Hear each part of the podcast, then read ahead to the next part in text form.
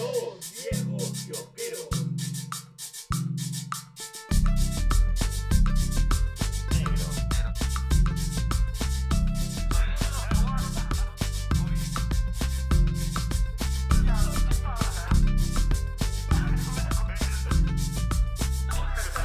Ahí está. Usha. Sausa. Bueno, buenas noches, buenas tardes, buenos días, gente hermosa, sobre Nature of the World. Bienvenidos al episodio número 207 de Dos Viejos Kiosqueros. Edición invitado especial, Dios mío, Jesús. Me, me, me, me- me ruborizo y, y eh, Toby Kay se viste de gala y nuevamente siempre dando pase al, al, al- al artista peruano, a, a aquellos que, que, que- que hacemos Perú, este, como los productores de contenido. Así como Totero. Así, claro, y, y como Milky. o como Milky en Casex. en esta ocasión estamos con el gran Juan Carlos. Eh, yo le conozco por este. por eh, Ho- Horizon. Ah, Black por- Horizon. Black Horizon, Horizon así es. Productions. Productions. Así es. Eso, Horizon. Eso suena. suena algo sexy. Era la idea. Pero ¿cómo estás, Juan Carlos? Bienvenido. Bien, gracias a ustedes, chicos, por estar en el programa. Eh, es un gusto estar aquí. Ah, no se preocupen, cada vez que alguien quiere pronunciar Horizon, nunca lo pronuncian bien. Por eso ya me resigné y le puse Horizon. VHP, nada más. Claro, VHP. claro. VHP. VHP. VHP. Y lo confunden con la empresa logística, que es Claro. VHP también. Ah, no sabía. Que, que- que es este, la competencia de Ramsa. De la competencia. la competencia de la creo que es una constructora, algo así. Pero bueno. Así es. Este, bueno, bienvenidos. Vamos a, en esta ocasión, eh, vamos a, a conversar un poco acerca de, de- de tu producción, ya que eh, e- es, es eh, lo que justamente conversamos acá con, con mi hermoso este, Kratos de cacao. Este, es que a- hay eh, muchas veces se entiende eh, el tema de consumo de medios eh, muy hacia lo electrónico, ¿no? Pero en este Mm. caso, eh, ya que somos comiqueros de cepa, ¿no? Y, y, y aguardientosos. De ¿no? sepa y no sepa. Y es- aunque no sepamos. Ahí está, Fiorella.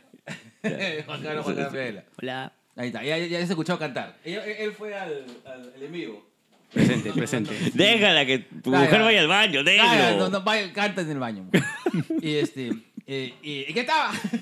y que sí, de que en esas ocasiones tu propuesta, y que vamos a conversar de esto, es, es variada. Es entender que son cómics que se leen y, y- y que se escuchan y, y- y que se sienten y se, y se aman. Trasciende, trasciende múltiples formatos, sí, en parte, ¿no? Pero que también tiene que ver con parte de, de tu labor, porque tú no solamente eres escritor, también eres músico.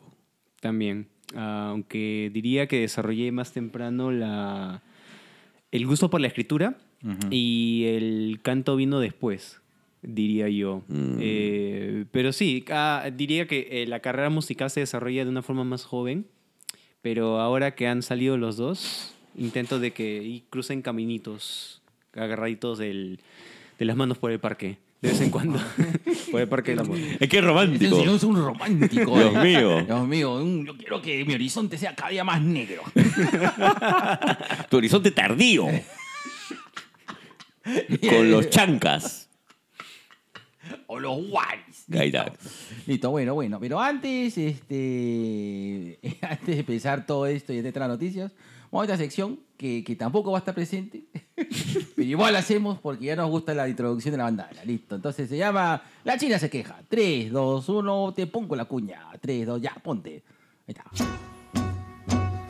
La China se queja. En la casa de Don José, una noche me carañaba. En la casa de en la casa en la casa en la China se queja que el día de hoy no puede hablar porque tiene una faringitis terrible. Listo, se acabó la sección. Ne- Negro, Ah, antes de que acabes la canción, antes de que, ah, pero antes de que acabes la, la sección, Ajá. ¿cuándo es que se presenta la China para cantar? Eh, no, pues es que justamente por eso tenía faringitis ya no se ha presentado. Ay, Por changos. eso. Y esta es una razón más porque la China se queja. Listo, te Listo. pongo la cuña. Esta es la tercera, no, la cuarta vez que quiero ver a la China cantando y no puedo. Perdón, China. En la casa, en la casa, en la casa, en la casa, en la casa de buena fe. Negro, que le estás poniendo el condón al micro. El antipop está que se cae. Ay, como su masculinidad. Listo. Estoy que siento, que, le pongo el condón a Mapé. Listo. Y ahora vamos a la sección noticias.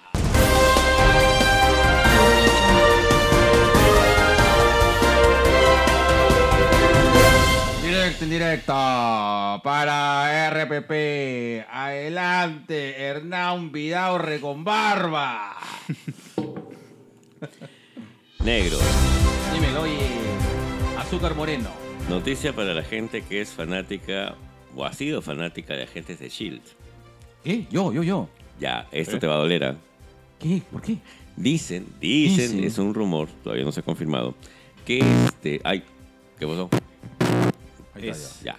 Ya. Dicen que eh, todo lo relacionado con Agatha Harkness va a producir que Agentes de Shield salga fuera de la continuidad del universo Marvel, tanto de series como de películas.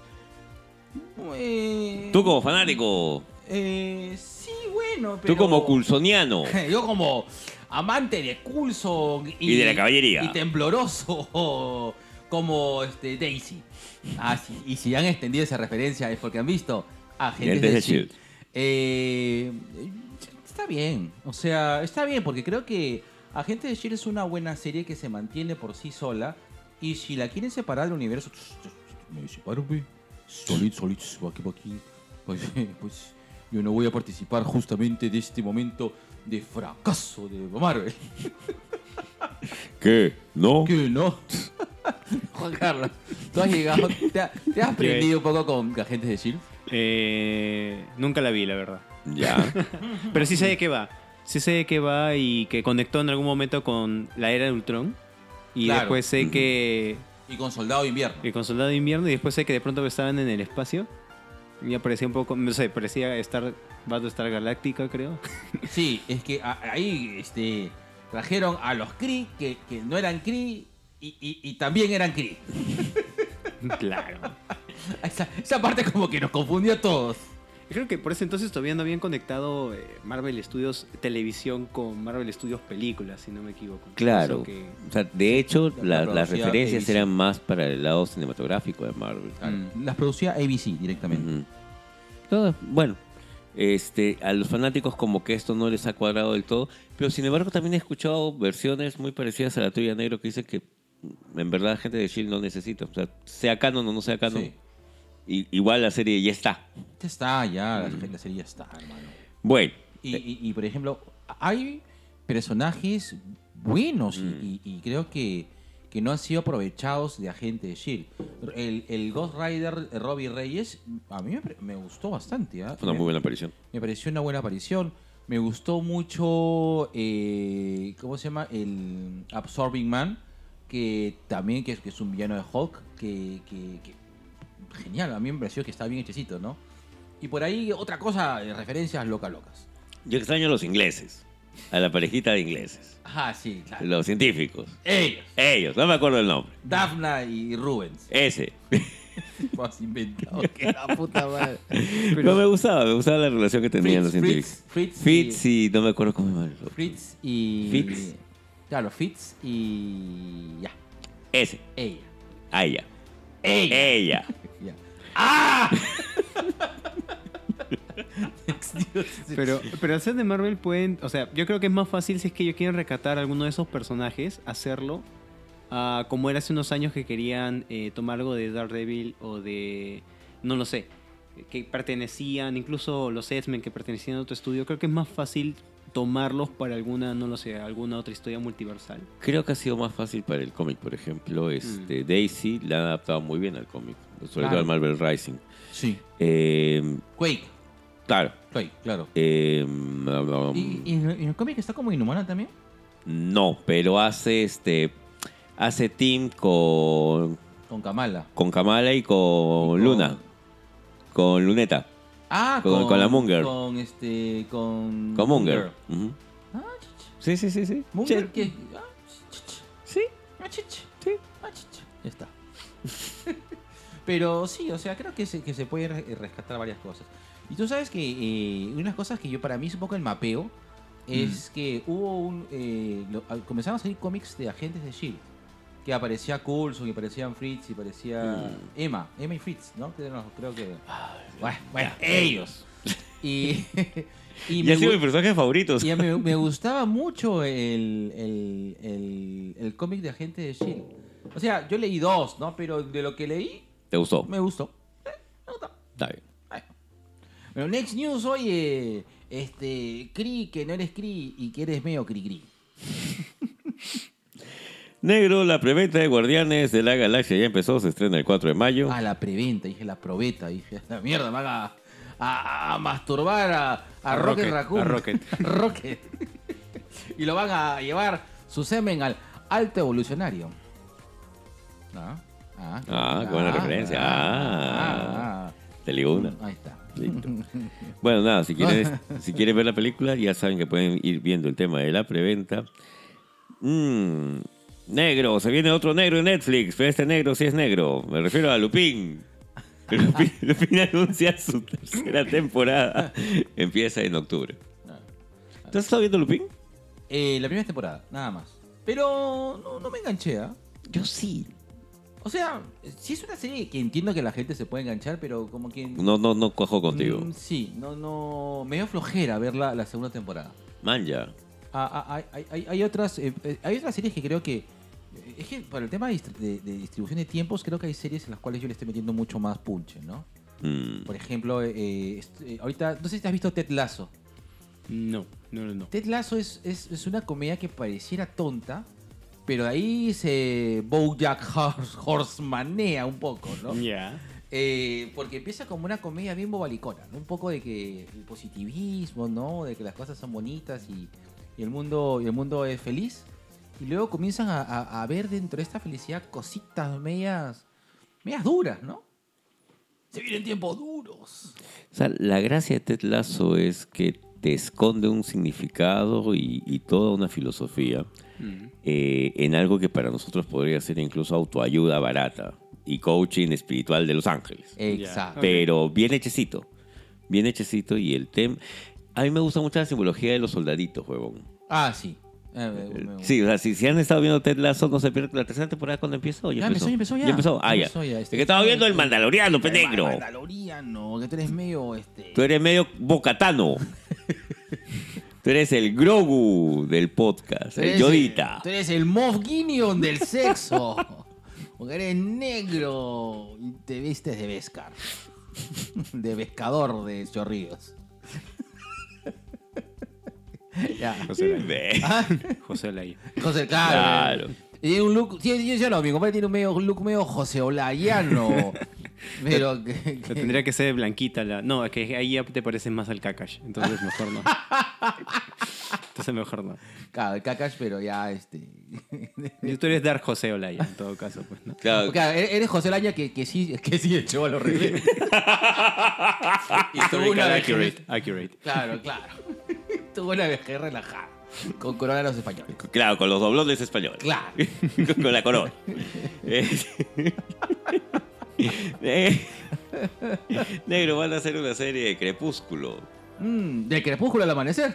¡No! O esa es serie también. Hay una serie de Crepúsculo al amanecer. Pero no es tan Eh, buena. Es ¿Sí? mala. ¿Llegó a tener un... ¿Qué es un spin-off o es un...? No, están recontando la historia.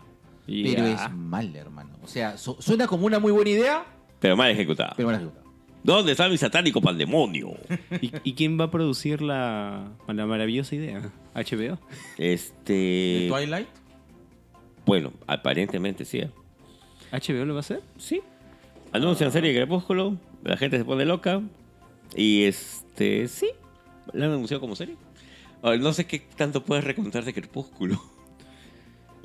Ah, que depende cómo lo dirijas, ¿no? Porque, a ver, ha, ha habido una ebullición de bastante romance juvenil en los últimos años, claro. un montón, ¿no?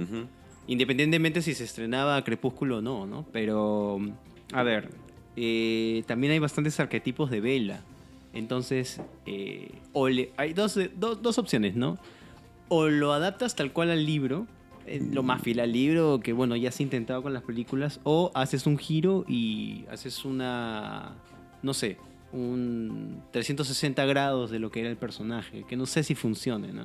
Mm, De- depende, también puede ser dirección, edición. Hay muchas cosas que pueden hacer diferente una misma propuesta desde el ámbito de la música, la fotografía.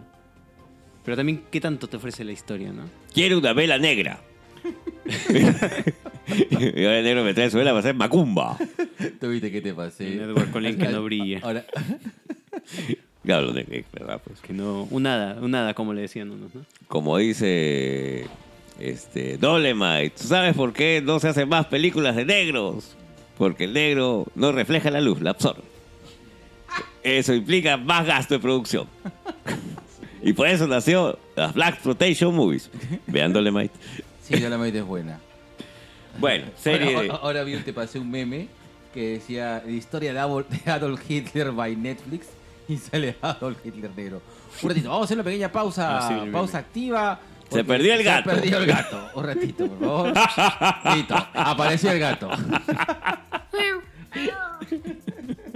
Como decía, acá mi compadre acaba de imitar de que este acaba de hacer un comentario racista comparando a mi gato este con Julio, con- ¿cómo se llama? Con, Con Julio César Uribe. Uribe. Vamos, solo porque es negro.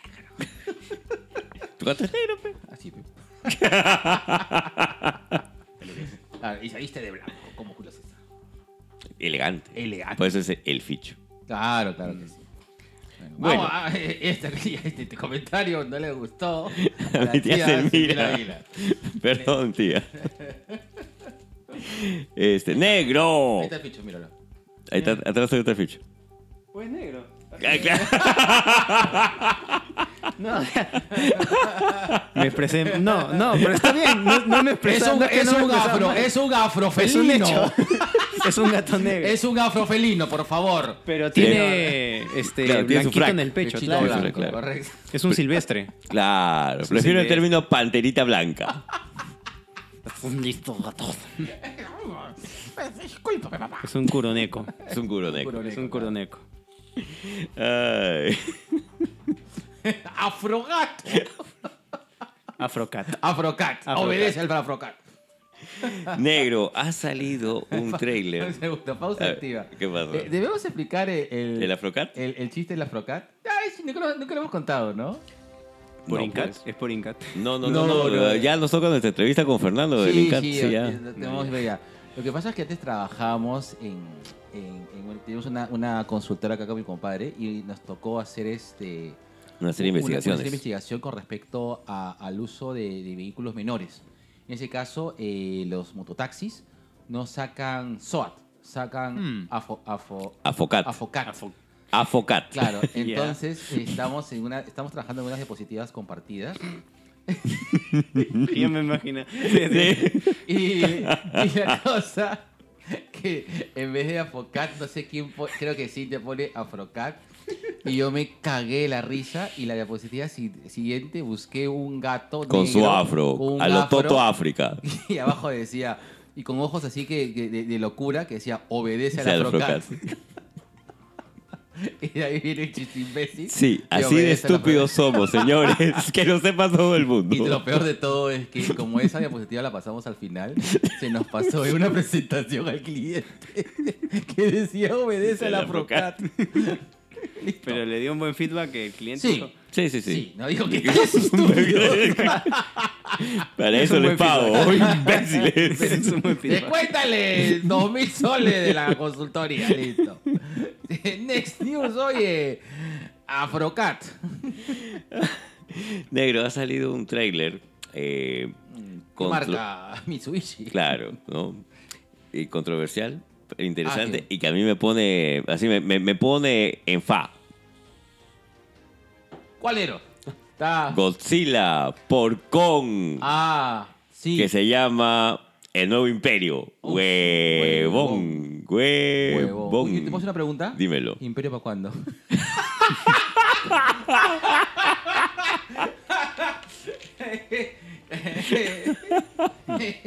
Saludos para Mingo. Imbécil eres. Este. Ah. El Kaiju que aparece allí. Yo sé que no es este. El rey. Lu. Lu. No es el Rey Lu, pero es un orangután. Es un orangután. Es un orangután. Pero A mí me llamó la atención ver los ¿Quién cráneos sería? de Godzilla y de Sí, Kong. claro. Sí. Ahora, no se sabe. eh, cuando anunciaron que iba a haber la primera este, Godzilla vs. Kong, lo primero que pensé fue el Mechagodzilla. Y dicho y hecho. eso fue lo que pasó, Y, sí. y es más, lo cantamos acá. Se van a sacar la mierda y después los dos se van a unir para sacar la mierda a Mechagodzilla. Así es. Tal cual.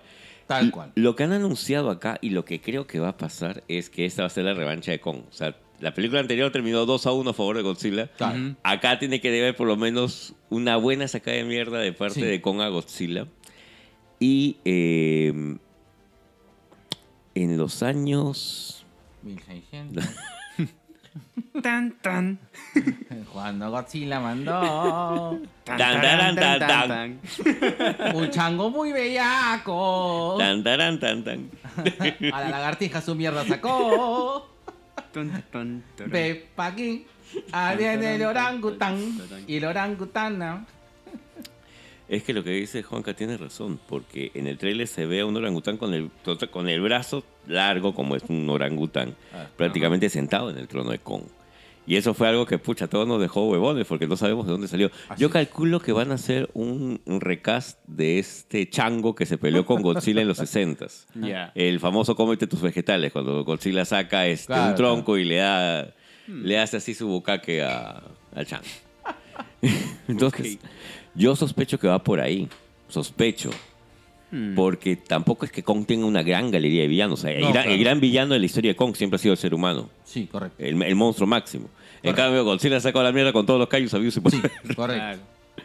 Entonces, yo Hasta creo con- que va hasta por ahí. como Ultraman, creo, en un momento, ¿no? Con Ultraman sí, creo. Sí, Sí, sí. sí, sí, sí. sí. Sí, sí. Sí.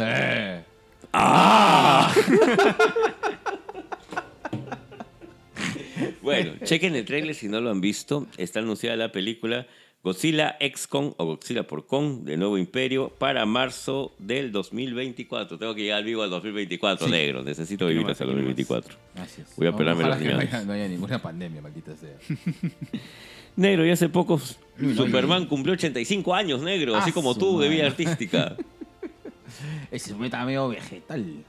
Pero creo que estamos en una buena época para volver a leer a Superman, sobre todo sus- un- algunas de sus historias clásicas. Me gusta mucho eh, la etapa de, de Jonathan como Superman. Por, por más que le, Bonito. por más que le hayan metido su hate, yo sí, sí le, le meto mis fichas a Jonathan. Bueno, Superman cumplió 85 años y coincidente con la fecha, James Gunn soltó así su Ah, foto del guion de Superman Legacy. Así es. Bien, aparecerá este. Debe aparecer también Jonathan, me imagino. Si estamos hablando de legados, El legado. Hasta, este. ¿Recast? ¿Tú crees que haya recast de Cavill? sí. Sí, yo sí, también. yo creo. también creo que va a haber Henry Cavill. Ya, pregunta. ¿Quién para ti es el cast de Jonathan Kent? Aguanta, aguanta, no estábamos grabando. Listo, hay que chancar sobre lo, lo avanzado. Ya bueno, estamos preguntando. Y así se cae risa porque. Que claro, dice, es que te, "Dios te- mío". te- ¿con quiénes he venido a grabar? ¿Con, qué- con qué par de neandertales que no saben hacer la mierda, así. Sí. Así nomás. Y eso que ahorita carajo poco la pita con la, con la grabada otra vez. Y, y- y me aso. Y no editamos. Y se, nos, se nos ha perdido el Levelator, que es un, que es un programa que teníamos que automáticamente todo, pero no lo encontramos. Pero bueno, regresemos al cast. De Jonathan. De Jonathan. Jonathan Kent. Donde respondí. Liam evadí- Neeson. donde evadí la pregunta exitosamente dije Liam Neeson. Que ¿Qué podría podría ser ser? un buen Llorel. claro, claro, no, pero hablamos del chivolo. Claro, de Jonathan. Del Jonathan, de, de su Jonathan, su cast. Oye, este chivolo que hizo de Chico Bestia en Titanes tranquilamente podría ser de Jonathan Kent. No me acuerdo el nombre. Él. ¡Ey! Pero si es así, Hollywood casi siempre intenta colocar como un rostro, si es juvenil, un rostro juvenil que esté en el momento. Pero ahorita si no se me viene a la mente alguien más que juvenil que esté en el momento como Chalamet, quien fue Ah. protagonista de Duna. Ah, Pero no sé, veo. no tiene, no lo veo con el. el Ese ya, ese tiene la edad de Elizaguirre, ya. ese- ese- claro. Ese ya tiene sus añartos, Claro, hermano. claro. Ese es el, el, el, el- ese es el, De tu promo. su, su- su primo, su primo. El hijo de, de, de la prima de Luis Lane. El, el- el chamanel Lane. Eh, Pucha, ¿quién yo, le, yo le iría por. eh, por ahí. Por ahí no te dicen. No. Por ahí no, bribón. ¿De alguno de los Stranger Things? O del uno Porque de los, está muy grande. O uno de los de los de los loser clubs. Ah. Yo, por ejemplo, podría pensar y que es un muy buen actor. No es tanto el tipo, pero sí es un muy buen actor el que hizo de el que hizo de, de- de- de- del tartamudo de en, En It. Ya. Claro, o sea, el, el- digamos que el principal, entre comillas, ¿no? Mm. Me parece que es El hermano, el hermano de Georgie. el hermano de Georgie. Él es, es Chibolo, yo lo he visto actuar en otras cosas. Sí, sí, sí, sí. Chibolo actúa muy bien. Me parece un muy buen actor, bien competente. Y, me- y podría ser un, Buen Jonathan. un buen Jonathan. Ya, Ya. Ya. sí. Para mí, el Damián, la tengo clara, tiene que ser este. Tiene que ser este 5. Ya. 5, puta, ojalá que lo. Pero 5 también está bien viejo también, eso ya, ya creció ya. Pero 5 tiene cara de chivolo, pues. Yo a 5 lo veo como un buen este Team Drake. Jason Todd. O un buen, ah, un buen Team Drake también. Ah. Te lo compro. Ya. Bueno, eso ha sido este, por el tema de Superman. Nero, ya nos estamos acercando al final de las noticias. pues el final de tu, Y para de tu anunciar vida que... licenciosa. Otra referencia al horizonte. Así es, su, su negro horizonte, mi compadre. Acaba el Mandaloriano. Ah, sí. ¿Viste, Bien, el, ¿ah? ¿Viste el final de, Man- de Mandaloriano? Mandaloriano. No tengo. a- Ahora vamos a hablar de eso porque no tengo tiempo de ver como quisiera muchas series. Ni siquiera los animes que me gustan tanto que no eres el único G que le ha cogido este este bichito a los romcom últimamente. Pucha, yo no sé qué, no sé qué me dio, papi. Yo no sé en qué momento pasé de consumir a Sano, Junjiito. Ah. ese- a Nagatoro, a- Me enamoré, me enamoré de Nagatoro. Pero es, un muy, es una muy buena obra. Sí. Negro, no, siento que he perdido mi vida al no tener mi romance juvenil de colegio a mis 47 años. Te faltó tu, este- tu koja y tu senpai. Sí. Tu kohai, mejor No, dicho. claro, coja sí he tenido. Oh, y también las ha dejado. Uy. La deja de... Horizon. Black Horizon. otra vez. Pero no, respondiendo a tu pregunta, sí, no, no, no he podido ver Mandaloriano, pero he escuchado, he sabido que hay un backlash bien fuerte hacia la serie. Bien fuerte, pero no voy a opinar nada porque me gusta más ver y después criticar Claro. a hacerlo a priori. Bravo, papi, porque verdad sí. O sea, si, si lo ves y no te gusta, bacán. Mm. Si lo ves y te gusta, bacán. Pero si no la ves y vas a hablar, "Tss, no saben hacer nada con el universo de Star Wars. Están cagando el legado de Skywalker. Sí, sí, sí, o ¿Lo has sea, visto? No. son- No veo huevadas. Son cowboys. Yo no veo coboyadas. Claro. Eh, no. Nada sabe. No, es- no, sí, sí, qué porquería. Azúcar corazón. Negro, vamos, sale su rapidín de Mandaloriano. Sí, Ya. ya está. Listo. Listo. ¿Y esas son todas las noticias negro? Son todas las noticias negro. Listo, te pongo la cuña, te reviento los tímpanos y estoy corriendo todo así como tú corriste cuando te dijeron que querías res- cuando te la encontraste en el paradero hace poco. Listo, te pongo la cuña y te cagas de risa porque es verdad.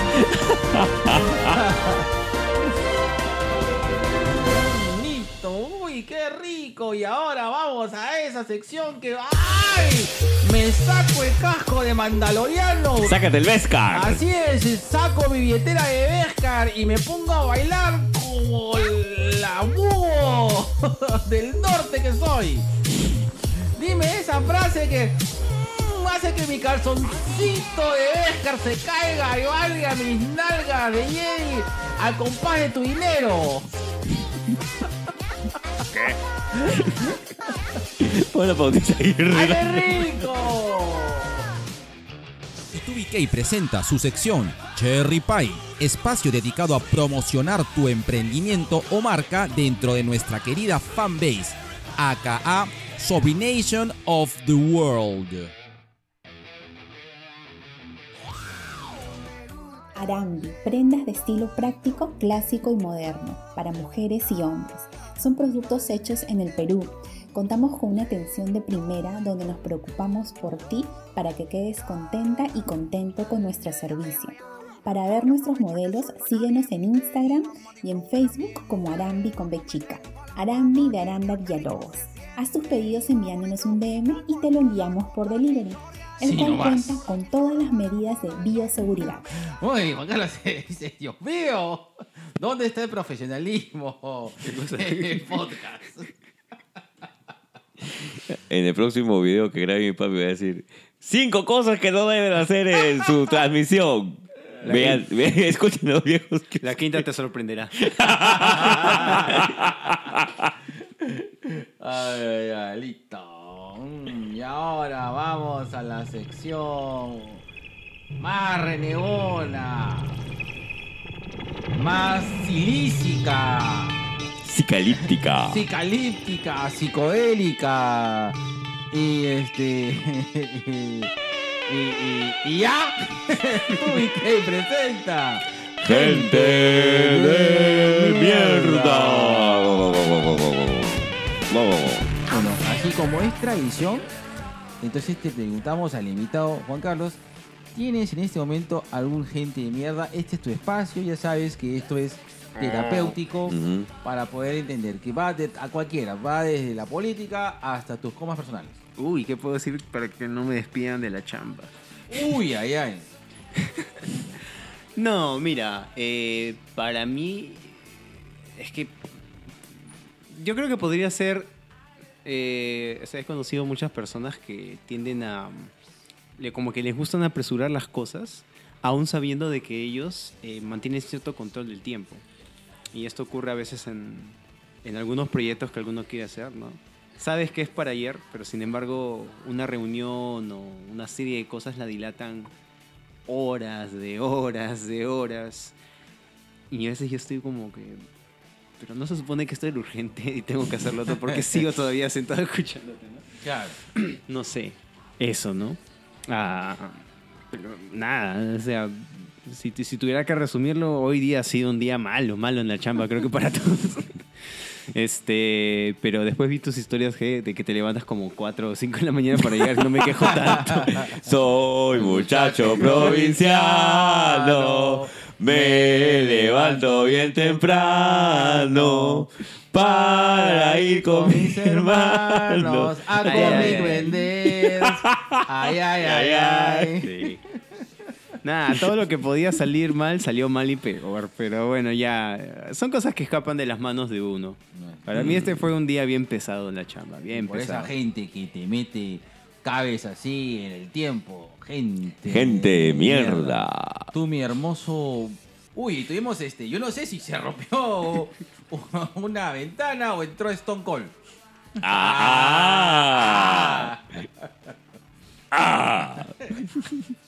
Bueno, mi, mi- mi Stone Cold de Barranco, dime, este, ¿tú tienes algún gente de mierda? Curiosamente hoy día no negro. Mm. Como nunca, hoy día no tengo gente de mierda. He estado... Pausa activa. Hoy día he estado metido armando una nueva zona de mangas en San Miguel. He estado totalmente desconectado del mundo. Mundo. Sí, Contigo estabas tú, tus mangas y tu vida. así es. Estaba Nagatoro, Komi-san y yo.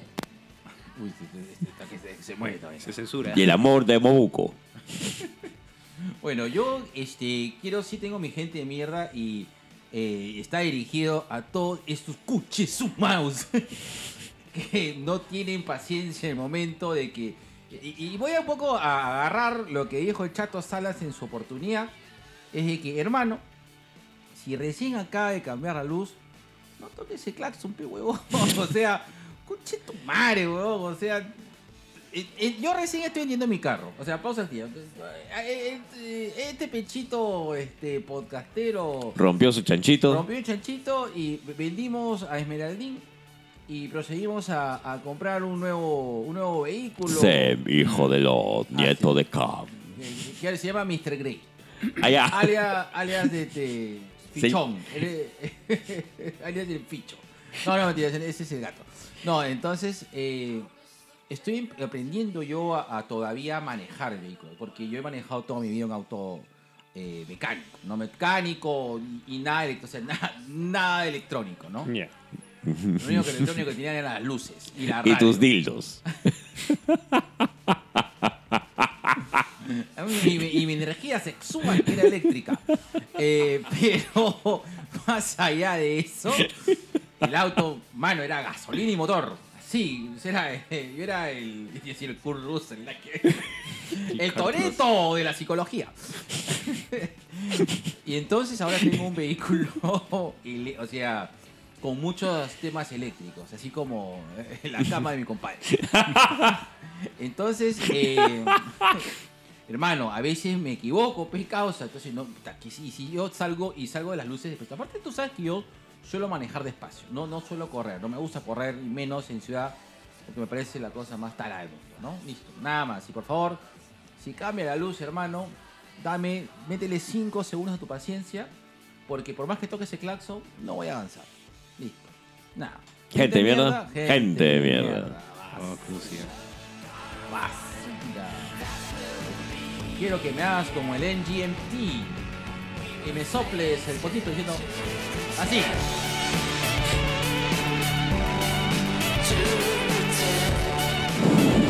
Ese culo tartamudea. Ahora cada vez que escucho esa canción. Dios mío. Oye, pero qué caro están los carros últimamente, ¿no? Sí. Bien caros. Y, y dice que poco no da plata. Burgueses. Ahí está, pues está tanto- tanto tu rojerío. Pagó solos. Pagó solos. Ahora, sí, ahora, ahora que cayó Vizcarra, ya no vamos a poder tener negociado.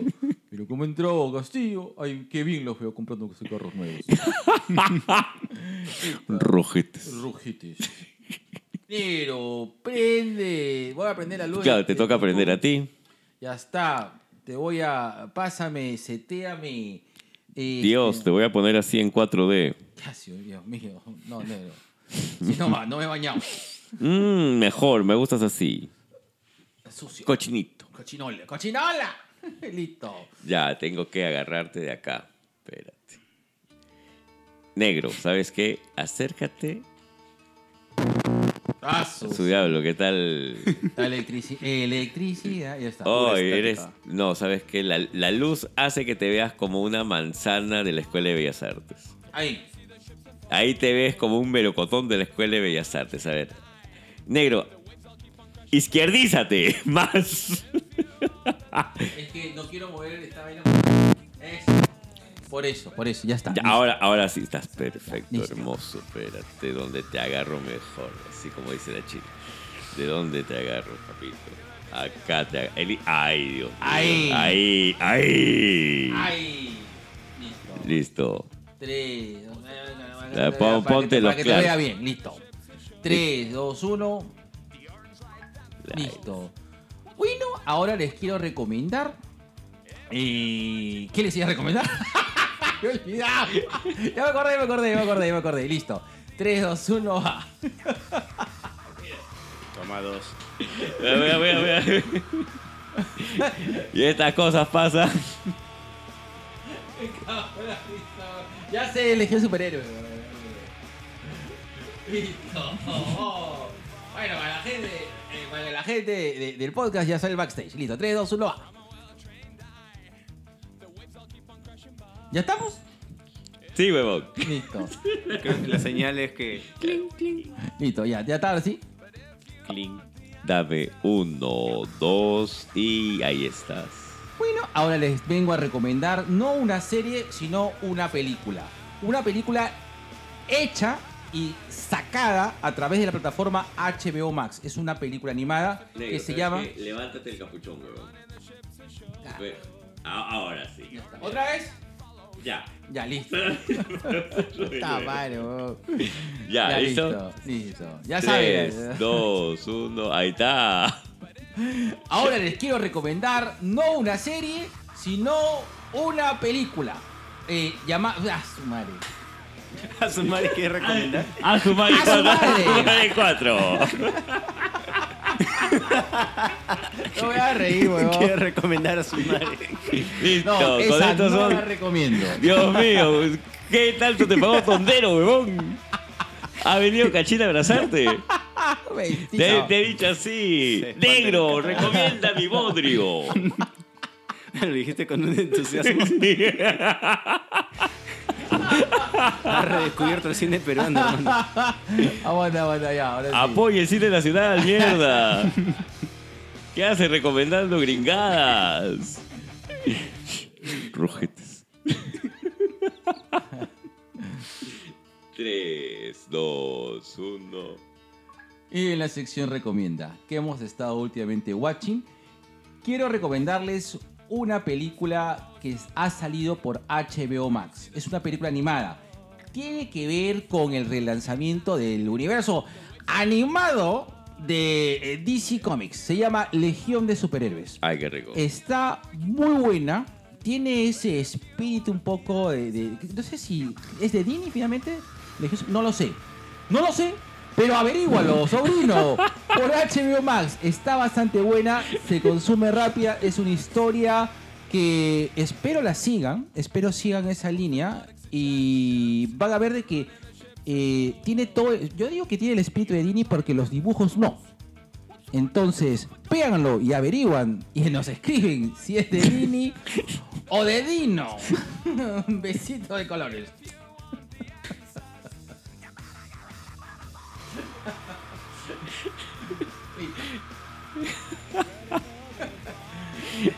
Ya puedes volver a la derecha.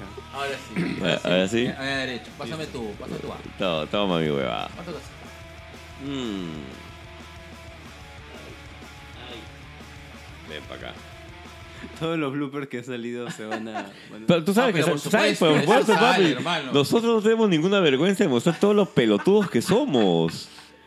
Esas son nuestra, ese es nuestro estilo de garaje radical, guerrilla podcast. Indiscutible como nosotros. Si no la cagamos, no es tu BK. Listo. ¡Ah! ¿Cómo es? Abraza el error. Abraza el Cla- error. claro, enamórate del error. Enamórate del error. Enamórate del error. Mm, Vamos, mi querido error, así como te decía cuando le explicaba su relación a su actual. Jefe Gerardo, un error. Ya está. Error. Error.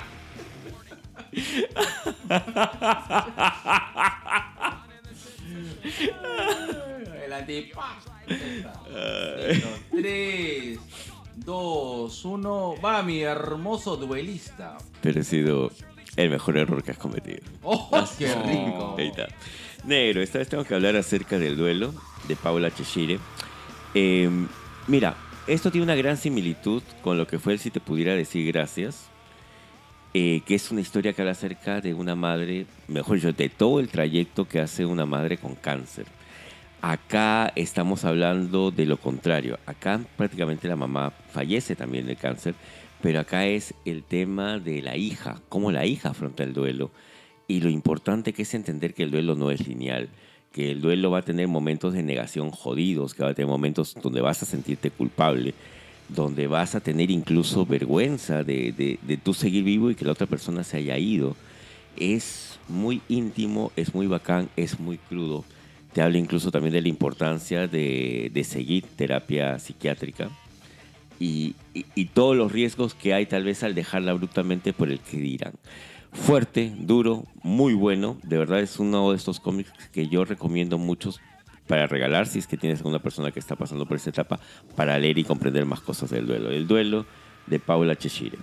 ¿De ¿Cuánto te cuesta? ¿Cuánto te vale? 50 so ¿No lo compras? ¿No lo obtienes? en Crisó. ¿Van a besito de colores como gato? Don gato. No, Dios mío. Besito, gato. Ay, Dios mío. Miau, no. miau. Uy, Dios mío, Jesús. Miau. Ay, Dios mío. Dios mío, el Baby Shark se acaba de achicar. Listo.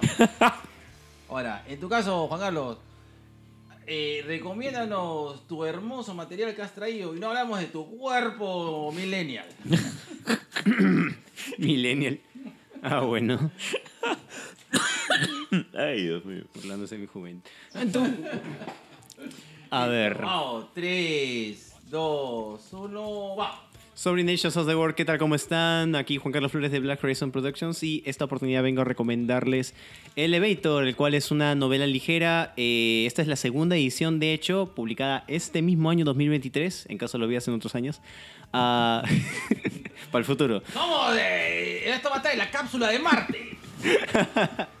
Si te gusta eh, el género del romance, el misterio, el suspenso, te recomiendo bastante esta novela. Eh, básicamente un par de jovencitos que han perdido la memoria y que están en una ciudad extraña donde ocurren cosas que tienen que descubrir mientras también tienen que descubrir su identidad y algo parece acecharlos. De eso se trata Elevator. Eh, eh, es una novela ligera, mezcla el manga y lo que es la novela fantástica. Y si te gustan estos géneros, te lo recomiendo bastante. Incluso tiene todo un banco de música que puedes escuchar mientras lees el libro. Y lo puedes encontrar en Spotify. Así que nada, Ah. ahí está, para que veas. Así de actualizado. Elevator de Black Horizon Productions, arroba HP Stories. ¿Dónde lo puedes conseguir, papi? Lo puedes conseguir totalmente en Acabane Comics, en el centro comercial Arenales, la Coruscant de los otakus. Eh, está a 28 soles. eh, así que nada, bueno, bonito y barato. Las tres veces como se corresponde. Listo. Besito de colores. ¡Mua! Listo. Ay, ay, ay, así, así se graba. Las publicidades acá en Twitter. Mm. ¿Puedes creer que ese, ese speech lo vengo perfeccionando de hace nueve años? Oye, se ve, se ve, ha, ha fluido súper chévere. Sí, cuesta, cuesta este eh, tener un speech de que para cada historia, sobre todo cuando ya llevas más de, ¿cuántas? Eh, 40. Te Tienes que, que acortar el speech. La voz no da para tanto. Ay, qué chévere. Eso, eso me parece genial. Pero es que él trabaja con su voz Claro. Y con Sí. el resto de su cuerpo. Ay, Dios mío. mm. ¿Has visto, ¿has visto el crítico? Este, Claro. Jay Sherman, claro. Claro, hay una parte donde sale un muñeco que está como que con el nuevo libro de él y está Buy My Book. Buy my book. Ya. En algún momento lo miré y dije, necesito eso, pero no sé cuánto me costaría. Buy My Book. Y lo colocas de, no sé, en alguna tienda y ya está. Uy, sería genial. ¡Crisol! ¡Chápate esa idea! idea, ¿no? Pucha, quiero darle un abrazo fuerte a mi papi Jorge Chacaltana, uno de los mejores gerentes de marketing con los que he trabajado. Él los ha dejado hace unos días. Ah, no te creo. Sí, un papi, Jorge, un papi, todo un papi. Lo, lo voy a extrañar bastante. No, no sé qué va a hacer de Crisol sin él. Dios mío, Jesús. Así es. Mm, vamos a, a relanzar la sección de autoayuda. ¡Ay, Dios mío! Gerardo va a ser un bonzo en... en- Voy a echarme queroseno encima, voy corriendo a abrazar a Rosa María Cifuentes para quemarnos juntos. Listo, y ahora en la sección Saludos a los podcast amigos. Eh, en esta ocasión no vamos a mandarle un lapito Pito de amor. Justamente vamos a darle pase al reel de Luen Mendoza. ¡Repopé! Listo. Dame esa frase que hace que nuestras amistades podcasteras fluyan como el sexo salvaje y sin sentido de los setentas. Siéntate, mi y seguir. No, Dios mío, es negro, no. es- Esa barba me va a agarrar y me va a sacar filo a mis nalgas. No, la otra frase, negro. Ponla, Pauti Seguirre. Listo. Hola amigos de Dos Viejos Kiosqueros, les saluda Lue Mendoza y los invito a escuchar Repopé, un podcast sobre podcasting. Le mando un gran abrazo al Hey y a Lisa. Nos escuchamos. Vamos, un- mandamos ahora sí un gran Lapito de amor. Vale, su lapito de amor. Ahí está, Dios mío. Bien lapeado. Mm. Tuve un reflejo en la nalga. no es spanking, pero bueno. es spanking. Bueno, vamos a. eh, justo eh, conversamos con Juan Carlos, vamos a. Ya que siempre en esta parte tenemos un, un fondo musical, ¿no? Eh. Eh, en esta ocasión queremos compartir un poco de su música, que es esta música que también acompaña a su obra y producción escrita y literaria. Y gatuna. Y gatuna. Tal cual. Cats y musique. Cats in Music. Lo pueden buscar en Spotify como. Arroba Cats in Music con Q.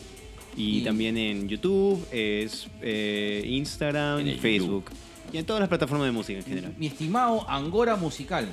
Eh, este. ¿Y cómo podrías definir eh, tu música? Eh, esa misma pregunta me hace Spotify cuando subo el track asiática, arábica, tropical. No, no, no sé qué poner. Eh, tiene bastantes influencias de, de, de electrónica. Este, de, por ejemplo, ¿no? Dependiendo del álbum puede ser algo más tirando para el house o la electro- Ok. electrónica europea, electrónica japonesa y la combino mucho con, con rock alternativo, a veces con metal bien pensado, ¿no? A veces con WhatsApp. Ese es el efecto musical. Ese no es Catchy Music, ese es de mi, mi- de mi trabajo que me siguen diciendo. Entrega tu informe. No, señores, no. No. Los entregables. Los entregables. No voy a entregar el día de. Sí. Mm, ¿No te vas a entregar, negro? A mí como voy a entregar es mi mujer. Ah, ya. Pero, Grande China. Nada, la, la- eh, la música realmente es una. Para mí, justo le decía fuera del podcast, ¿no? Este, el proyecto nace en el 2020, ¿no? Este, En plena producto de- pandemia. en plena pandemia, ¿no? Y busco hacer otra actividad aparte de escribir. Porque mm, creo que esto lo había conversado también con David de. Eh, casi digo de dos viejo que del agujero daltónico. De dos viejos agujereados. Un saludo para mi papi David Escobedo. El gran David. De la guarida del nerd. eh, sobre lo importante que es la necesidad de manifestar es- esos deseos, esas emociones en diferentes eh, expresiones artísticas. Y a veces puede ser la escritura, a veces puede ser el dibujo, a veces puede ser la música. En el la caso mu- del negro, su vida sexual. Él es un artista del sexo.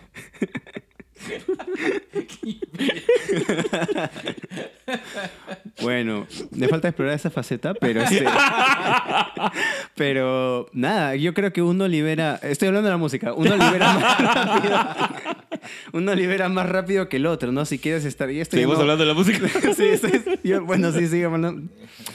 En cualquiera de los casos, uno liberas más energía que el otro, ¿no? Este, mientras que el otro es un poco más. Ah, esto ya no va a quedar bien. Mientras que uno es un poco más pasivo que el otro, pues no sé, como quieras tú decir algo, ¿no? Y Pero eh, sí bueno, entiendo, o sea, eh, es decir que eh, el mood del artista hasta cierto punto tiene formas expresivas. claro. Tom Morello este, hace música y él también hace sus propios, creo que también hace sus propios cómics, si no me equivoco. Así es. O sea, no necesariamente la vida del artista está encasillada a una sola actividad. Ah. Mm. ¿no? Eh, dentro de mi ignorancia, este Paul Stanley, eh, el frontman de Kiss, tiene sus pinturas. Si son buenas o malas, no lo sé, pero Ah. pinta, Marilyn Manson también. claro. Correcto. Eh, Neil Gaiman, bueno, Neil Gaiman es el rockero del mundo del cómic, pero Claro. su esposa hace este música. El mismo este, Juancito Profundo, Johnny Depp, es, roque- es rockero, Claro. pintor, Sí. Claro. Jack Sparrow y no sé, pues limpia caquita de la cama. O sea, hace todo el hombre. Hay, hay, mucho, este, hay muchos actores ya consagrados que también son músicos, ¿no? Mm. Y, y que su faceta de música es poco conocida. ¿No? Pero, pero sí, sí, sí. Y también hay muchos músicos que hacen cómics. Sí. Sí. Sí. Lo que pasa es que a veces es un poco difícil para, para, para el consumidor disasociar la imagen que ha construido conforme a un rubro de ese artista eh, cuando quiere pasarse a otra cosa, ¿no? Pero es un tema del consumidor. Por eso es que eh, creo que hablé de esto eh, en mi canal. Suscríbanse. Este, hace un Ah, ma- su cherry, más su cherry. Dale, Sí. papi, dale. No, este, bueno, tengo un videoblog, a- Ujú. aparte de las 800 mil cosas que hago, donde hablo acerca de culpar al artista o, o es culpa del lector, en el que él básicamente cuando, digamos, un artista comete algún hecho controversial, ¿no? Este, es eh, correcto seguir apreciando su obra a pesar de que él como persona es, entre comillas, mala o una figura controvertida. La pregunta ahí no es tanto eh, separar la obra del artista, sino separar la obra del lector, porque el lector crea una imagen, un concepto a partir de lo que lee o de lo que escucha con el artista y Mm. como crea una, eh, un arquetipo a seguir. Mien- eh, Su no ideal. Su ideal. Claro. Y eso es bastante llevado al extremo en el caso de Japón con las idols, ¿no? Por Claro. ponerlo por ahí, ¿no? Claro. Cheque, este, ¿cómo es? Hochinoko, Oshinoko. Oshi- claro, Oshinoko. Oshinoko. Oshinoko. O si no, sigan la historia de las Morning Musume también. Prácticamente lo mismo. Qué buena, qué buena fue Oshinoko. Lo, lo vi hace poco. Es una Pucha. película, su primer capítulo. Es una, Una película. Te rompe, película. negro, te rompe. Sí.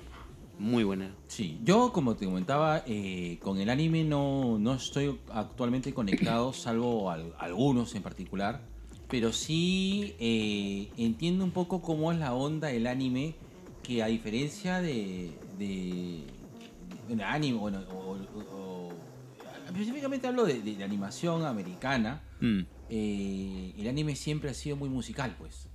Siempre Claro. ha tenido, o sea, pero no este musical eh, de corte o, centrándonos un poco en, en el en- en- en generar el hit para la, para la academia, ¿no? O, hacer tu canción pegajosa que, que suene en tu película y ya, sino es más bien integrar un poco el concepto de música como parte de la trama, como parte esencial de, de- de lo que de lo que quiere expresar dentro de la historia, ¿no? Claro. Yo esto destaco mucho que uno de los, creo que uno de los de las series más musicales es el Macros Plus, No, ¿no? Entonces, Macros Plus con Sharon Apple. Sí, creo que eh, es tan relevante la música como las batallas de los de los Mecas. de los mechas. Mm.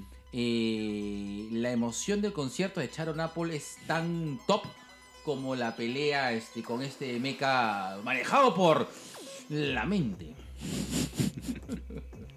Pero es parte, ¿no? De su tema, como Sí. eh, lo coloca como que una canción es una la última demostración de lo que representaba la cultura humana, Exacto. ¿no? Exacto. ¿Cuál? Y, y regresando tal vez un poco a tu quehacer, ¿cuál es tal vez la relación entre música y escritura? Yo como te había comentado, Mm. eh, más con Elevator era el tema de que si tú lo lees, y eso me di cuenta después, porque Mm. eh, creo que uno de los apéndices de- del libro es que tú pones toda... Una bibliografía es una discografía Claro. Sí. para ir acompañando la lectura con las cosas que le van pasando a por separado y en conjunto a, a- a tus protagonistas, a, tus personajes. ¿no? Y la lectura tiene un tema, una cosa es leerlo así nomás y otra cosa es, a ver, voy a probar qué se siente si le pongo esta guá. Ah, Y si bien es cierto, la experiencia de tener lectura con, con fondo musical es distinta. Yo no soy, por ejemplo, de leer, de le- ir leyendo y escuchando algo. O sea, soy monotasking. O leo o escucho. ¿No? Hablas y suenas. Claro, o hablo o sueno. No, No puedo hacer las dos cosas, soy monotasking en ese sentido. Eh, pero acá sentía que la música acompañaba lo que tú ibas escribiendo. Claro. Pregunta personal. ¿Ya lo habías planificado? O sea, ¿ibas escribiendo según lo que estabas escuchando? ¿O este, escribiste y después dijiste, oye, ¿qué tal, si, ¿qué tal si esta huevadita la acompaño con tal huevadita? Claro. Eh, mira, Elevator eh, es, un, es un libro muy especial para mí porque antes de Elevator había escrito eh, 22... fanzines? Claro. eh, primero una etapa, las 10 primeras historias eran tipo fanzine. Claro. Después poco a poco voy incrementando la cantidad de páginas, ¿no? Ya para cuando llego a Elevator eh, ya estaba en las 88 páginas, en parte porque el formato grapa no te permite más. Más de 16. Sí, no te permite más, no se, se hace añicos la grapa. Ujú. Cuando escribí Elevator, Elevator tuvo un proceso creativo muy raro. Y de hecho yo pues, eh, siempre lo digo, ¿no? nunca pensé Elevator para que se volviera la obra más popular de toda la marca. La primera en llevarse este formato tipo tapa blanda, ¿no? Eh, porque yo soy mucho de construir escenas, diálogos, eh, escuchando canciones. Me imagino las escenas como si fueran estos videos AMB del 2013, ¿no? Naruto peleando con música de Linkin Park. Ese tipo, ¿no? Yo me imagino muchas esas cosas. Pero Elevator me agarra en una época muy delicada de mi vida. Que se ve. Sí. Sí, se, Eh. se siente a la medida que vas leyéndolo. Eh, la, para, para mí no hubo un proceso de... Yo soy más de construir una estructura y después ir desarrollando todo lo demás. Pero Elevator fue... Me siento y escribo y me levanto y me voy. Fue algo así. Fue muy intuitivo. Este, lo que algunos llaman el proceso de escritura como el proceso Gardner, el proceso del Mm. jardinero que explora, en diferenciación con el proceso del arquitecto que es el que estructura. Eh, este lo escribí eh, de forma un poco más empírica y dejé que muchas de las canciones que son mostradas allí me transmitieran un mood, un feeling. y ese es el por qué hay mucha gente que han escuchado las canciones y yo puedo entender si es que no es el mood para ellos. Porque muchas de estas canciones no tienen letra, son Ujú. instrumentales y duran cinco minutos y muchas son bastante orquestales. Pero es que es así como me, yo me sentía particularmente y como quise trasladar esas emociones al protagonista, ¿no? Entonces, al final, Elevator se vuelve un ejercicio de reflexión eh, sobre quién soy yo, la importancia de la identidad y si es que mis acciones pasadas definen quién yo soy actualmente, ¿no?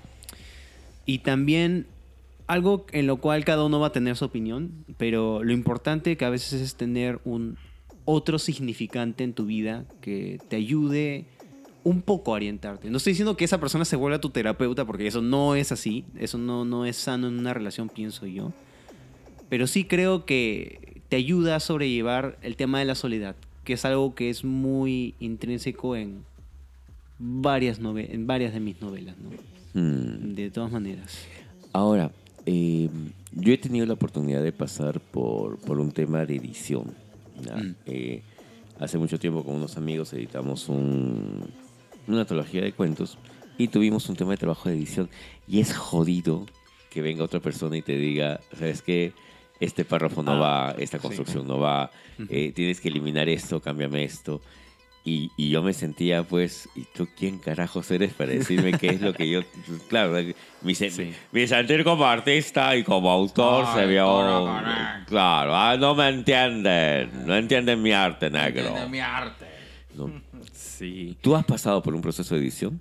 Em, sí, sí, he pasado por un proceso de edición cuando tenía 14 años. Yo terminé mi primera trilogía de libros a los 14 y fui eh, atravesando diferentes propuestas editoriales tratando de llevar esas novelas a- al concreto por cuatro años. Entonces experimenté lo que era Ala. la corrección No. editorial, de estilo, todo eso, ¿no? Um, pero bueno, eso ya, uff, es, es tema tema para rato. Pero en, en general dije, ok, como Thanos, ¿no? Cogí el Ya. guantelete y dije, yo lo voy a Que Bueno, creo, sí. que creo que ese es el estilo de BHP, pero bueno, BH Producciones. Ah, sí. Horizon. Black Horizon Productions. Horizon. Es el estilo, yo lo hago, ¿no? Pero hay un riesgo, porque tú eres juez y parte. Entonces, la edición la haces tú. Entonces, este, tienes que ser muy eh, juicioso con lo que tú haces.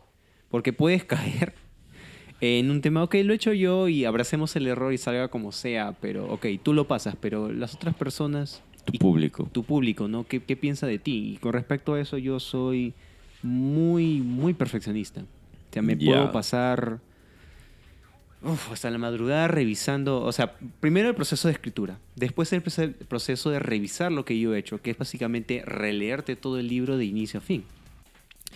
Y ese proceso puede durar más de un mes, ¿no? Ahora con las actualizaciones de Microsoft hay una vocecita que te lee, ¿no? Que te lo lee como, había una vez, ¿no? Y te empieza a leerlo y lo pongo a 1.5.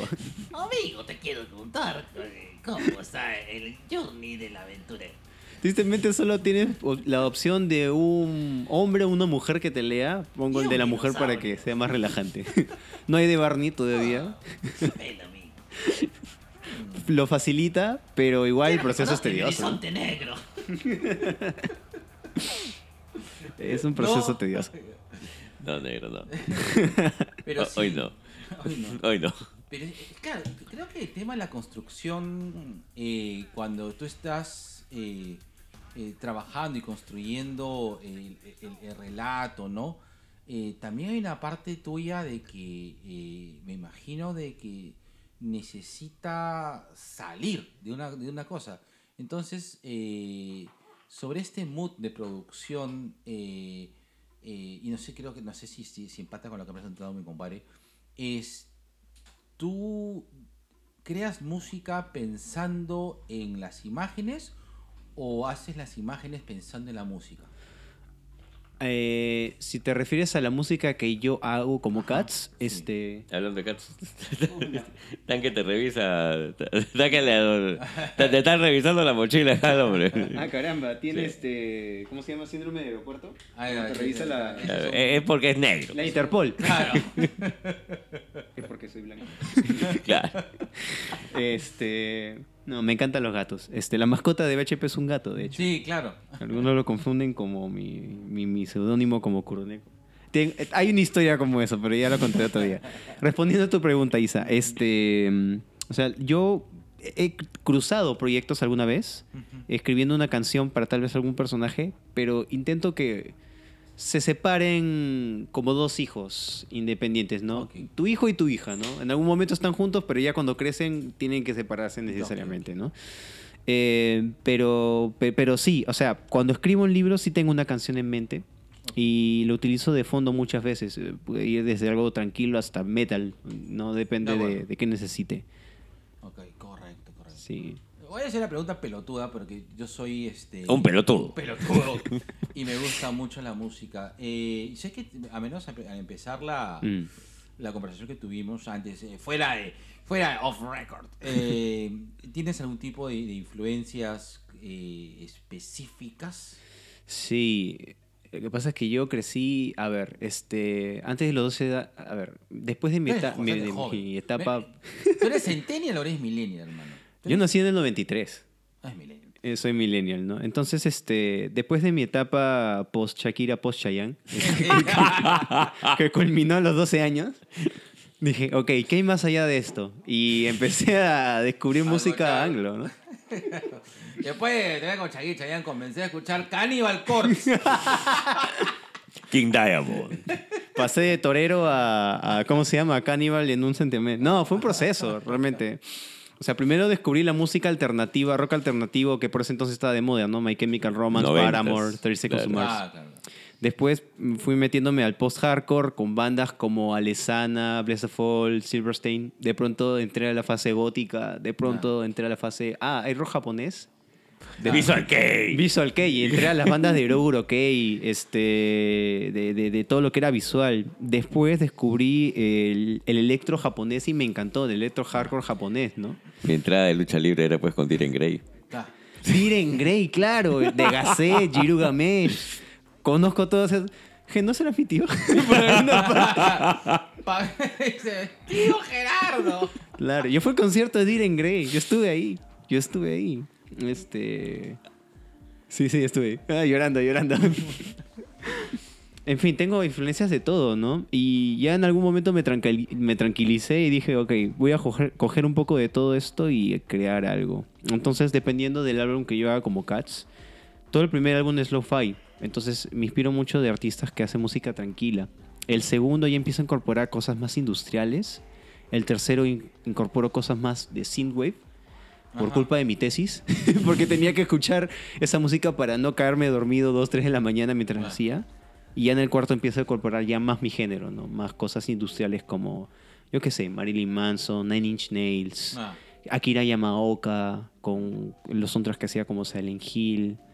Y así, yo cojo un poco de todas partes. Eh, no me gusta Igual estar que tú, negro. Mm. Sí, eh, Bueno, coger en el otro sentido. te- tengo justo un amigo que tiene una banda que es eh, Grita Lobos, que Mm. tiene este, o sea, no es tu estilo de lo que estás escuchando, pero sí tiende este, Tu onda. Tiene una onda de, de trabajar electrónico experimental, ¿no? Claro. Pero ellos son mucho más, mucho más Experimental. Más, más, más experimental. Creo que Más sí. gritan Sí. como lobos. Por eso se llama Grita Lobos. Allá. Vamos a una, una banda que se llama Mauya Gato. Maulla gato. Miau. Miau. Llora Gato. Grita Lobo, somos Llora Gato. Allá. Sí. No, el mundo de la música es amplio. Sí, claro. Y definitivamente algo que descubrí es que hay nicho para todo, ¿no? Sí. Para todo, absolutamente todo. Sí. Y sí, hay, hay una relación bien con cuando, o sea, sea la música que tú saques, Mm. siempre hay un fan que quiere escuchar. Sí. Sí, y eso es, eso es, eso es rico, ¿no? Porque eh, que- la música creo que tiene una forma muy, muy extensa de, de- de conexión, ¿no? A, a- a partir de, de, de- de lo que propongas. Que me, no me mires así, hermano. Déjame, déjame, hermano. Es que cuando hablas así negro, me, me enamoras, huevón. La conexión. Claro. La conexión. Es que trasciende lengua.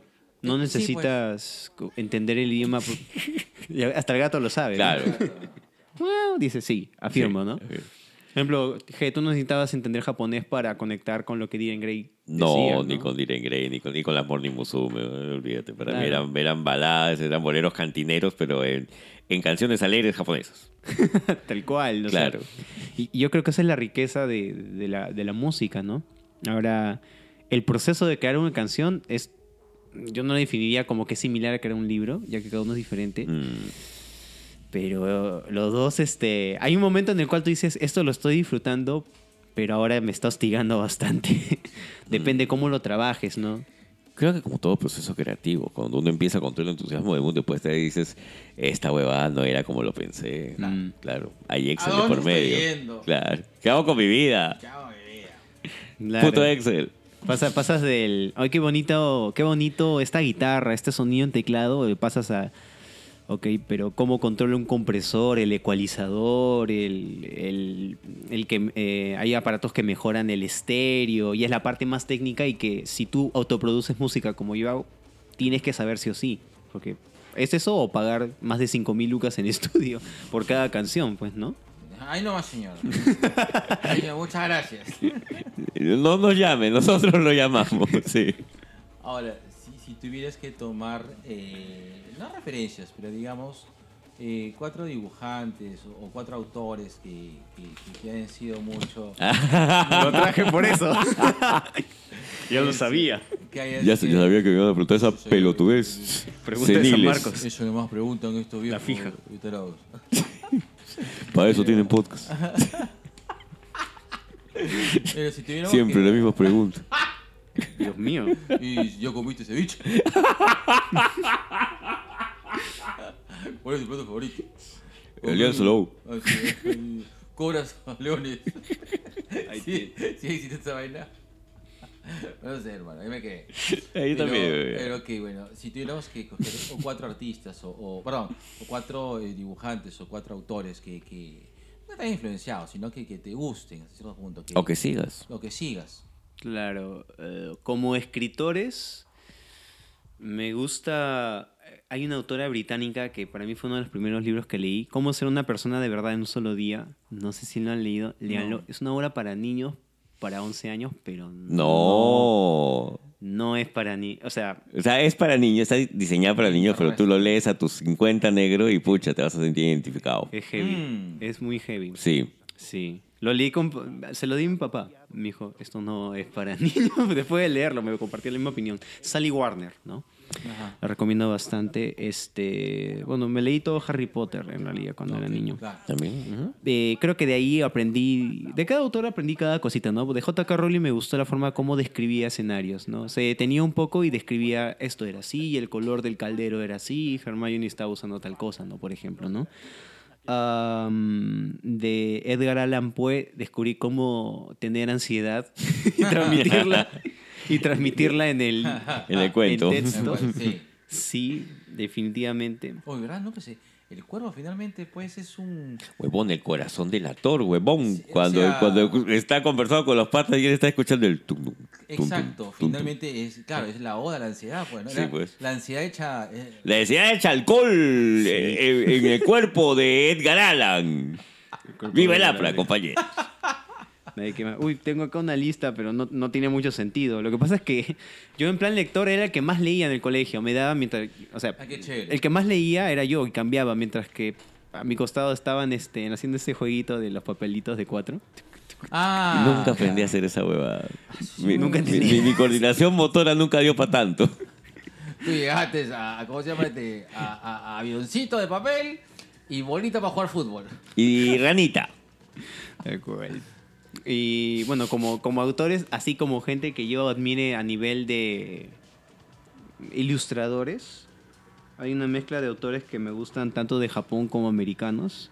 O sea, la- la- el estilo de las Clamp, que son las autoras Oh, sí, claro. la guerra de las de Holly, mágicas. La Guerreras Mágicas, Suasa Chronicles, Sakura Card Captors. Este, me encanta su diseño. Este, Le gustan las patilargas. Y cabezonas. Otros que he descubierto por ahí, me gusta el estilo de Roman Dirk, quien es el que hizo este, los cómics de Lenore, que tuvo su adaptación animada. Lenore, la hermosa La- niña muerta. muerta. Sí. Qué bizarro era ver esos 12 Yo lo una de veía, la mañana. eh, lo veía en Fox, si no me equivoco, Fox Kids, una cosa así creo que era. Sí, en Pero- Cartoon Network creo. que- No, perdón, tienes razón. Era Fox, Kids. Fox Lenore, Kids. La, Lenore la, la, la- la protagonista de uno de los cuentos poemas de De Poe. Allan Poe, sí. Pero, pucha, bien bizarra esa valla para que la vea un niño. Sí, no, no, eso no era para Le- mí. Lenore se estaba pudriendo mientras actuaba. Sí, los personajes, Taxidermio, el, el vampiro que le vuelve en peluche. Sí, sí, sí. Negro así, quemado y truculento, como tu vida sexual. Mm, sobre todo que más. Guy Delisle, Guy Delisle me gusta mucho. ¿Es Delisle? Delisle. Delisle. Me gusta mucho ese estilo, cómo narra las historias, muy despreocupadamente. Ah, Posuka de Mizu, que es la autora de este eh, The Promised Neverland, el manga de Promised Neverland. Eh, y aquí un poquito más acá en Sudamérica, mi causa Salvador Sanz, con por alguna, yo a veces hago reseñas de algunos libros para mi Instagram, ¿no? Porque me gusta hacer ese ejercicio de leer, ok. ¿qué aprendí? Y hago mi reseña, ¿no? Y aprendí esto, tal cosa. Y por ahí me respondió Salvador Sanz. Para la gente que quiera saberlo, Salvador Sanz se toma la molestia de leer las cosas que tú escribes sobre Ah, sus obras. Y te responde, oye, muchas gracias. Muy buena onda, muy buena onda. Este, y otro argentino que me gusta es Santiago Caruso, que lo pueden ubicar con algunas ediciones que han sacado del libro, no, la, la editorial del Zorro Rojo. Hermosa alguna- editorial con Sí. grandes trabajos gráficos. negro. Bellísima. Sí. Es bellísima. Es una de las mejores editoriales para, sobre todo para cuentos, trabajo de ilustración. Él ha dibujado algunas obras de, eh, de H.P. Lovecraft. De H.P. Lovecraft. Este, es, es, es como ver una obra en un museo. Ves algo y adentro ves otra cosa y adentro ves otra cosa. Y él lo hace adrede. Una boca y adentro una lengua, una niña. Es bien críptico. Lo recomiendo bastante. Bastante. Esos son algunos autores que puedo mencionar, ¿no? Así que me influencian bastante. Lo importante es aprender un poco de todo en realidad, ¿no? O sea, creo que cada autor te lleva, te, te, te, te transmite algo, algo diferente, ¿no? Eh, por ejemplo, ahora dos lecturas que estoy leyendo, aparte de Indio Océano para deprimirme, este, Galatea de Madeleine Miller, por ejemplo. Ya. Ella tiene una, que lo noté después cuando leí el, el- las conclusiones, tiene una postura moderna feminista. Fregada. Yo de ella he leído este, la canción de Aquiles, ¿puede ser? Ajá. O Circe. Las dos Circe. son de ella, sí. Ya. Circe me pareció paja. Bien, bien lleva, pero sí tiene razón, tiene todo ese fem power, que, mujer que escuchas, hallas tu voz. ¿no? Claro, ¿no? Y, en Galatea también lo transmite, ¿no? Le da esta- este giro de tuerca al mito. Este, pero, pero sí, lo, al menos yo sí logro entender un poco cómo se siente este rol de una mujer que es cosificada, ¿no? Que no puede liberarse Pero de... es que ahí está el mito de Galatea, porque Claro. Galatea es la estatua a la cual este, Afrodita le da vida porque lo escuchó a... Ay, ¿cómo se llama el escultor? Ptolomeo... No, Pri- ¿no era? No, Príamo, no, ese es el papá de Héctor. Ay, Al escultor. el escultor. ¿no? Al escultor. Ya. Pero él se queda con la idea de que por darle vida, ella tiene que amarlo, pe, y no, No, P. no, pe. Así no es P. No, no me quedó mi libertad de amar. Tal cual. Claro. Ahora, Juan Carlos. No. Next steps. ¿Qué. qué... Pigmalión y Galatea. Perdón. Pig- Pig- Pigmalión. Pigmalión. Pigmalión, Sí, así. decir, este, Gerardo Pinguita Manco. este, así como mi María Conchita Alonso, mi compadre Gerardo Pinguita Manco.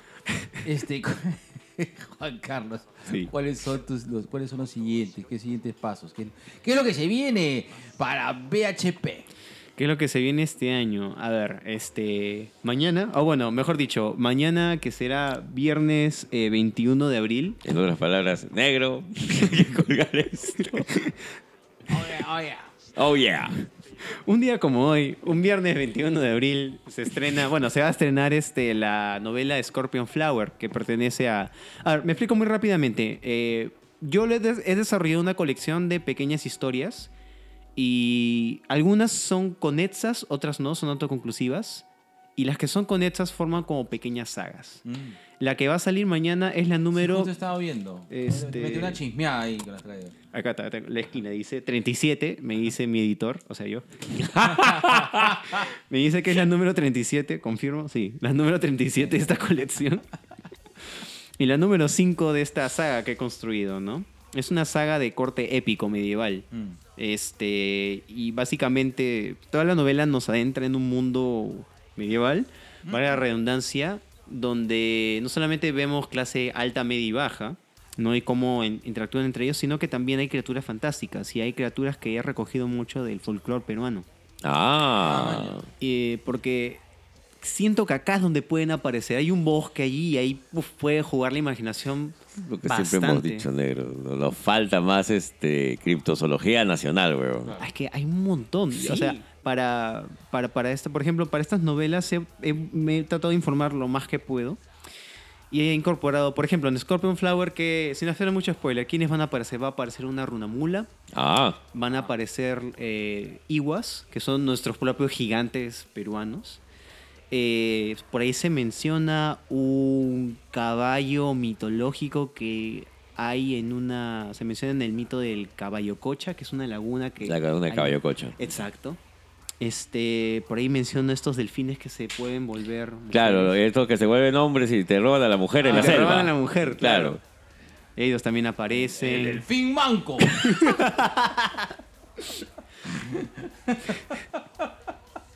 Son mencionados, Dios mío. Hay un bastión de criaturas que he mencionado ahí, ¿no? Pero bueno, lo que se puede agregar. Para contexto, el Hex está matando de la risa. Se le han caído los audífonos.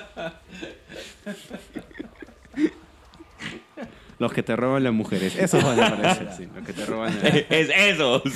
Esos delfines. Malos amigos. Eh, y esto va a estar siempre. Esto vas a estar tra- este, ofreciéndolo en. eh, Acabane. Acabane. En, Acabane y en algunas viernes. y en algunas Pero ferias. si te que- encuentra ahí en Acabane, vas a estar ahí presente, de pie, ante la lucha. ¿O cuándo se te puede encontrar ahí en Acabane? Principalmente los días viernes, ¿no? No. Estoy ahí ofreciendo los títulos y ah, eh, esta es una de las novelas que se entregan. Generalmente yo libero, eh, publico entre tres o cuatro, si me da la salud, novelas al año. Y otra novela que voy a publicar es un poco lo que estábamos conversando hace un rato, ¿no? Este, la segunda edición de Elevator, que no fue como, eh, ok, segunda edición, listo, le cambio el 1 al 2 y ya está. ¡Eh! Voy, ya está, listo. No, esto fue una reescritura de cero. Ah, Porque fue revisar toda la primera edición y volver literalmente a escribir todo. Volver a eh, tomar los, las ilustraciones y volver a trabajarlas, agregándoles detalles. Y hay muchos diálogos que he vuelto a reescribir, hay escenas nuevas. Eh, Es un trabajo, o sea, estas dos novelas, Scorpion Flower y Elevator, las empecé a trabajar después de mi participación en la Feria Internacional del Libro. Y fue un trabajo en conjunto. Cuando me cansaba de uno, iba al otro. Me cansaba del otro, iba al otro. Y cuando me cansaba del otro, iba al amante, o sea, la música, ¿no? Claro. Eh, Este- Recuerda tu vida. Y es así, o sea, H yo- antes de Che. Claro. Claro. hace antes. Este, vas alternando, ¿no? Y yo cuando terminé de hacer estos dos, lo que se viene fue una novela que yo trabajé en pleno 2020, que es la tercera parte de Elevator, porque es una trilogía. Bien. Se escuchó ahí. pum. Ahí, Ese es el, elevator que te Oh. trae la muerte. El- Oh. Este, mm, son tres partes, ¿no? Elevator, eh, Paralife y la tercera parte Frontiers, que como siempre digo, como me encanta complicarme la vida, no lo hice para grapa. Ah. Superó las 100 páginas. Entonces, nunca pude publicarlo más allá de lo que fue el formato digital. Y este año va a ver la luz, al fin en, for- en su formato físico para la FIL de este año. Ah, Confirmado. Confirmado, ¿no? Entonces, te, vamos a estar ahí. eh, Vas a volver a regresar a la film. Sí, Genial. confirmadísimo. Entonces, ahí los pueden encontrar a mi compadre eh, eh, Juan Carlos de BHP, o sea, Black Horizon. Bueno, eh, el tiempo eh, en estos medios es tirano, entonces vamos, vamos cerrando ya, mi estimado negro, negro horizontal. Y verdad, de nuevo agradecerte, Juan Carlos, gracias por, por tomarte el tiempo y de verdad nosotros estamos encantados. Siempre, siempre que dar un este espacio justamente para conversar con artistas peruanos, no sé, es muy importante. Es un poco Eh, creo que es el next step que siempre quisimos acá en, en, en, Dos Viejos Kiosqueros, es justamente tener un más espacio para, para artistas peruanos. ¿no? Y no solamente eso, sino también el, e- e- el tema que tengas eh, el gusto por publicar, Sí. que es algo bien complicado. O sea, te lo digo desde el lado más comercial, mercenario, casi, casi este. Capitalista extremo. Claro, capitalista extremo de, por parte de la derrama magisterial, que eh, es- o sea, Crisol no es una editorial, trabajamos con editoriales. Y, y- y yo entiendo que las editoriales son bien jodidas para poder llegar ahí. Y estamos hablando de editoriales grandes. Sí, claro. No, las medianitas a las justas pueden tener un tema de autosustentabilidad si no fuera por el tema de las ferias. Tú has participado en ferias también como, como editor y eres consciente de que si el, el editor, el autor, no, no lleva gente a, a- su stand, no vives. No. Negro, y esto, y, y esto se los digo como, como para cerrar la idea. En el Perú, al mes se crean 14 editoriales. De esas 14 sobreviven dos. Y nadie sabe qué pasa con esas dos después de medio año. Porque si no tienes un autor que jale, si tú no estás participando en ferias, si no tienes toda una máquina que te diga, oye, est- estamos aquí, estamos acá, estamos promocionando esto, no, No funciona. no funciona. No. Eh, eh, ese es el por qué hay un video que hice en mi canal que se llama este sorry, no quiero extenderme mucho Dale, pero dale. lo abordo rápidamente este se puede vivir del arte Eh, un tuitero me colocó ahí se puede vivir del arte pero puedes vivir sin arte gracias por el aporte gracias por el aporte le dije Es que tú no sabes nada de arte. ¿Cómo quisiera poder vivir sin aire? Claro, sí. Claro, sí. Le, roba- le robas pensamientos a Maná. Vivir sin ella. Este. Entonces yo respondo rápidamente los primeros cinco segundos, no, no se puede. Dedícate a vender tamales, te va a ser más rentable. Y después me explayo en el por qué, ¿no? Porque como dice G, si para una editorial es difícil, que tiene varias personas en planilla, que tiene que hacerlo como tal, una sola persona, Sí. que tiene que, a ver, el pre y el post, ¿no? El inspirarte, sentarte, crear, dibujar, eh, publica, este, publicarlo, listo, ya lo materialicé. Ahora tienes que vender, ahora tienes que distribuirlo, tienes que hacer contabilidad. Y en mi caso, la única forma de hacer que esto dure nueve años, nueve años, es uno, y aquí me escuche, por favor, tome, tome mi consejo, tengan algo aparte eh, sustentar y armar un capital, un capital que soporte la producción de un TPB o de novelas cuatro al año, no sale de la nada. Eso es, un, es una acumulación de ahorros de nueve años y sabiendo muy bien cómo manejarlos. La primera edición de Elevator me tiró al rojo la, eh, la gráfica de, de- ingresos y egresos. Si yo viviera de eso, es un suicidio total y completo. Eso lo recuperé en seis meses. Eh, pero tenía un trabajo que me sustente para vivir. Claro. Entonces, ahí es donde viene parte de la clave, porque veo muchos chicos, muchos jóvenes, quiero vivir de esto, quiero hacerlo, y me, me duele el corazón tener que decirle, no puedes vivir de esto. Puedes llevarlo como un hobby, desarrollalo primero como un hobby, y conforme vaya creciendo, lo vas tomando si quieres como un segundo trabajo. Y aún así es difícil, porque eh, tirar la toalla en esto es muy fácil. Es muy fácil ir a, un- ir a, a ver, ir a una feria, ofrecer, hola, ¿qué tal? Este es mi libro. Muchas gracias. Lo- ya, ya lo pienso. Ya regreso. O, "Uf, Claro. Me he hecho un video de excusas de clientes. Tienes tarjeta. o, aceptas billetes de 100. No, mi, mi trabajo cuesta 6 soles, pero tienes vuelto de 100. No. Hay mil y unas cosas para evadirlo. Y eso te puede desanimar bien fácil. Y no todos tienen ese perfil de vendedor. No todos tienen esa constancia de, de, de formarte esa piel de cocodrilo Ya. y entender de que al final tú eres un producto. O sea, y lo que haces tal cual, ¿no? Hay gente que le va a gustar, hay gente que no. Mm. Y tienes que aprender a vivir de eso. Pero la gente que te da esa oportunidad y que aprendes cómo aprovecharla, es lo que te permite sobrevivir, ¿no? Eh, más otra serie de cosas que, que son importantes saber, un poco de administración, un poquito de, de negociación, porque durante los años de pandemia yo no vendí ni una sola historia. O sea, mi, historial, mi histórico de ventas en 2020 es tres, tres libros. ¿Cómo, ¿Cómo sobrevivió el proyecto? desarrollé los, po- los podcasts y los programas y los artistas. Mm. Y yo negociaba con marcas para promocionar el espacio. Mira, yo te ofrezco esta cantidad de personas, estadísticas de Facebook, puedo llegar y vamos a hablar de arte, vamos a hablar de autores peruanos, eh, voy a presentarte nuevas personas, vamos a promocionar, ok. Y hay muchas personas, muchas marcas que de verdad quieren eso, porque es un poco de responsabilidad social, pero también ven una honestidad en el trabajo. Nunca. Es lo, más bonito que, que pude hacer en 2020, en el famoso programa de autores y viñetas. 30 autores peruanos de todas las provincias. ¿Lo volvería a hacer? No. Porque Le acaba de romper el corazón a Lucho por ocho. Un saludo para Luis Morocho, que también fue parte del programa. Claro, sí lo vi ahí. Gran, gran, muy, muy buen programa. Pero te mata, te mata, te mata. Eh, o sea, eh, eh, tú ves el producto final, no salir, hola, ¿qué tal? ¿Cómo haces esto? Lo que hay detrás, preparar las entrevistas, pedir los materiales, el PDF, coordinar con las marcas. Yo hacía dos al mes. Me maté. Me, me...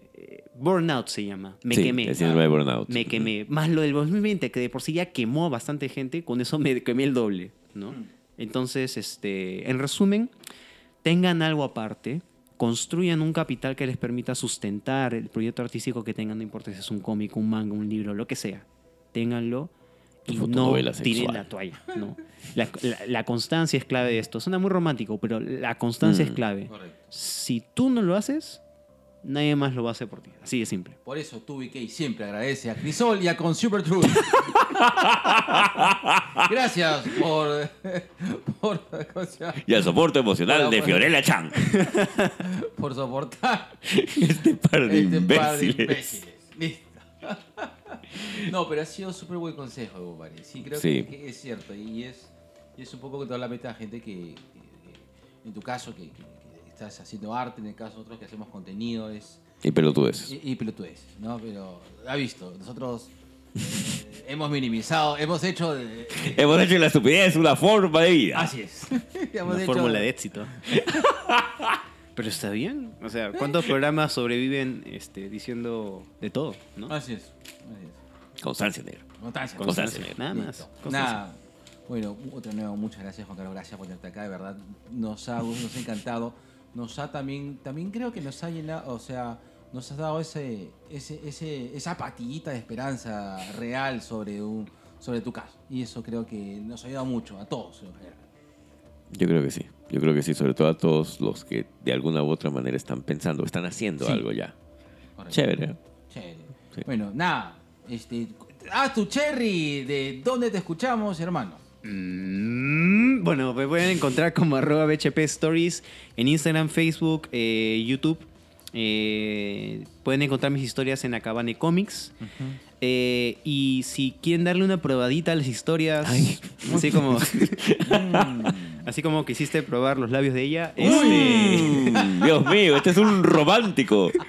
el último romance, te vas este, a Wattpad y en vez de irte a la sección fanfics, te vas a la sección Black Horizon Productions y puedes leer gratis los primeros capítulos de cada novela. Ah, qué bacán, Wattpad. En, En Wattpad, Wattpad. sí. Sí. Y si quieres instrucción sobre cómo empezar, sobre tienes un proyecto artístico, ve mi canal. Hay un podcast que sale todos los martes. Yo estoy en vivo todos los domingos en charlas de domingo. Mientras nadie te escuche, estarás a salvo. Es el lema.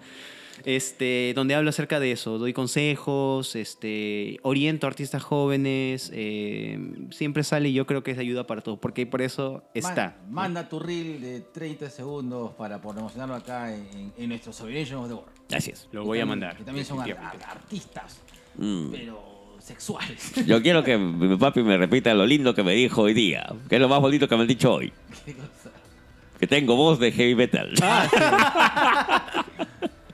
Tiene, que tienes cara de CC Top. que en paz descanse. Metal Vikingo, Metal Metal- Vikingo. Metal Vikingo. A lo Amon Amart, Amon Amart. Ya nunca me habían dicho eso. Gracias, papi. es un cumplido. es un cumplido. papi, nada, cerramos porque estamos sobre la hora y media, pero bueno, valió la pena. Estamos, creo que ha sido un bonito podcast. Nada, besito de colores. Besitos de Listo, colores. y nos vamos, vamos a poner así, con, vamos así con la música. eh, Music. Eh, card in Music. ¿Music qué? Music. Listo. Dale, 7 colores. 3, 2, 1. Dos viejos kiosqueros.